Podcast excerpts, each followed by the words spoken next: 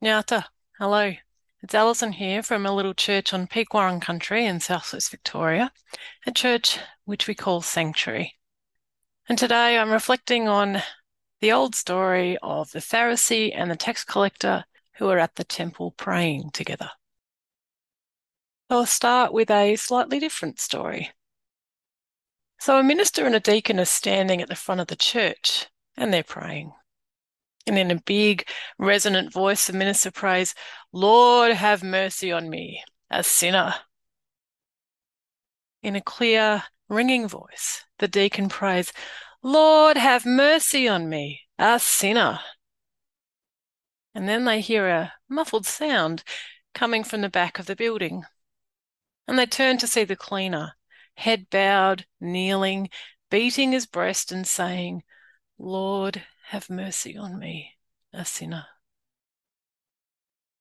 Well, the minister turns to the deacon and says, Look who's calling himself a sinner. It's an old tale. It's a good one. Sometimes it's a rabbi and the head of the synagogue praying on Yom Kippur. Other times it's a priest and a deacon. And the third guy is usually the cleaner. But what if the third guy is someone a bit more dangerous? What if there are few limits to his powers and he has a brute squad at his disposal? What if he uses intimidation and violence to extort money from the poor?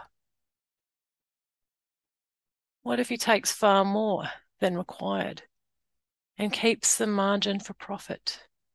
In other words, what if he's an ancient Palestinian tax collector? Well, then the folk tale becomes both funnier and more shocking because he is a sinner.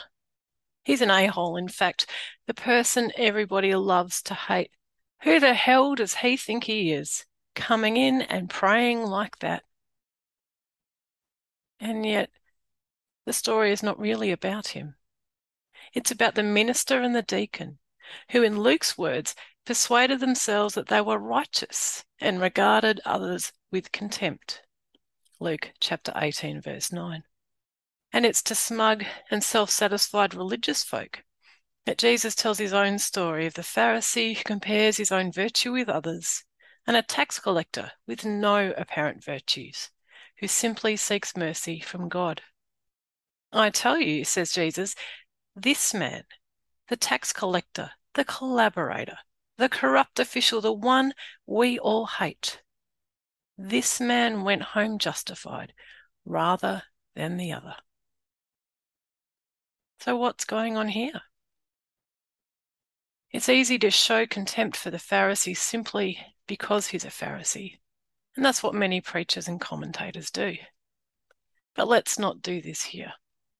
Jesus wasn't in the habit of limiting people by their labels, and nor should we be. Nor should we respond to a teaching aimed at changing contemptuous people by becoming contemptuous ourselves. That would be beyond ironic. Let's also remember that in house criticism is the worst. When Jesus criticizes Jews and Pharisees, it's like me being enraged by Christians and Baptists. Pharisees, in fact, were pretty great. In a way foretold by Jeremiah 600 years earlier, and which we heard about last week, they worked hard to get Torah, or the Jewish law, written onto people's hearts. By 12 years old, a Pharisee would have memorized Genesis through Deuteronomy, and then he got to work on the prophets and the Psalms. Pharisees prayed often, including 18 distinct prayers repeated three times a day, and they integrated Torah with all the stuff of life. Everything became infused with the law, and every activity had a prayer, whether that was waking up in the morning, or eating, or working, or even going to the toilet. So the Pharisees integrated Torah into every Jewish home and around every Jewish dinner table. And it's almost certainly because of this that Judaism, including the sect which later became Christianity, survived the destruction of the temple in 70 CE. So we can be grateful to the Pharisees.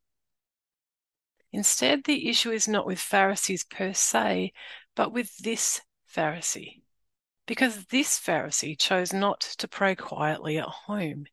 Instead, he came to the temple and, standing by himself, he prayed aloud. Thank you, God, he said. Thank you that I am not like other people, thieves, rogues, adulterers, or even this tax collector. I fast. I give money away. By which he meant, I am fully Torah observant.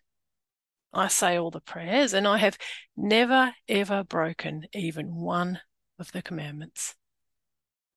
The thing is, this is not an entirely unreasonable prayer. Thieves, rogues, adulterers, and even first century tax collectors are by definition unrighteous, for the activities which define them, theft, adultery, those activities involve breaking Jewish law. And as for proclaiming his own righteousness to God, that is, his obedience to the law, you'll find similar words in the 17th Psalm. If you test me, Lord, you will find no wickedness in me. As for what others do, by the words of your lips I have avoided the ways of the violent. My steps have held fast to your paths. Surely the Pharisee, standing by himself in the temple, is right with God. Surely he is justified. Once, a lawyer stood up to test Jesus. Teacher, he said, what must I do to inherit eternal life? Well, Jesus said to him, What is written in the law? What do you read there? Well, the lawyer answered, you shall love the Lord your God with all your heart and with all your soul and with all your strength and with all your mind, and your neighbor as yourself. And Jesus said to him, You've given the right answer. Do this, and you will live. But wanting to justify himself, the lawyer asked, And who is my neighbor? And you can find Jesus' response in Luke chapter 10. Wanting to justify himself, the Pharisee explained to God that he wasn't a thief or a rogue. He wasn't like all those dreadful people. He obeyed the letter of the law. Wanting to justify himself, the lawyer asked Jesus to define neighbour, presumably to exclude thieves, rogues, tax collectors, Samaritans, and all the rest. And here we get to the heart of the problem. Before his quibble, the lawyer answered Jesus correctly. He said that the law is entirely about love of God and love of neighbour. He knew that there are whole books of the Bible setting out the law, and that there are 613 individual commandments but they are simply fleshing out how to be a good and just society, a society which shows love to God and neighbour. When it comes to Torah, love is everything. Love God, love neighbour, the rest is just commentary. So, where does the Pharisee go wrong? Fundamentally, that he stands by himself in the temple and he regards the tax collector with contempt. He doesn't see the tax collector as a beloved neighbour whose salvation is intimately linked with his own. Nor does he see him as a child of the covenant made in the image of God. Instead, he searches for fault, and of course, he finds it, and he proclaims it aloud in the temple. He uses the tax collector to feel good about himself. He rejects the possibility of communion and of community. In other words, he does not love his neighbor or the God made known through him, and he has missed the entire point of the law. Of course, most of us make this mistake. Most of us define ourselves again and again by who we are not, and I know that I fall for this all the time. Thank God I'm not like those right wing conservative nut jobs. Thank God I'm not a flag waver for Christian nationalism. Thank God I'm not a bland cultural Christian. Thank God I've got my own house in order. Thank God I'm so humble in such a grounded and psychologically healthy way, not like those raving religious types over there. And I'm sure you can create your own sentence here. Thank God I'm not like them. We judge ourselves against others all the time. But one person doesn't. One person stands in the shadows and defines himself only in relation to God. He admits the truth about himself and opens himself to divine mercy. Lord, I am a sinner. I don't fulfill the law. I don't pray 54 prayers a day. I haven't memorized the Psalms again and again. I forget you. I am trapped in a life where I do violence to my neighbor. I cannot see my way out. I fail to love. There is no way to be just. Have mercy, O Lord, have mercy.